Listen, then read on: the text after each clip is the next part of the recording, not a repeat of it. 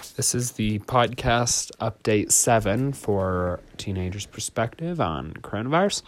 Uh, just here to give a quick update. Life has been pretty much as usual.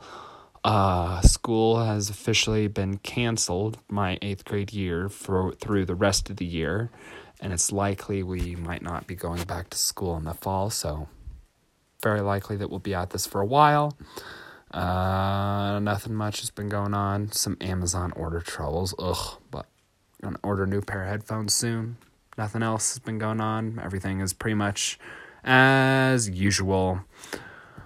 But yep, just pushing through. Get hoping to get back into the world again sometime soon. Anyways, all right, I will be back later with another update.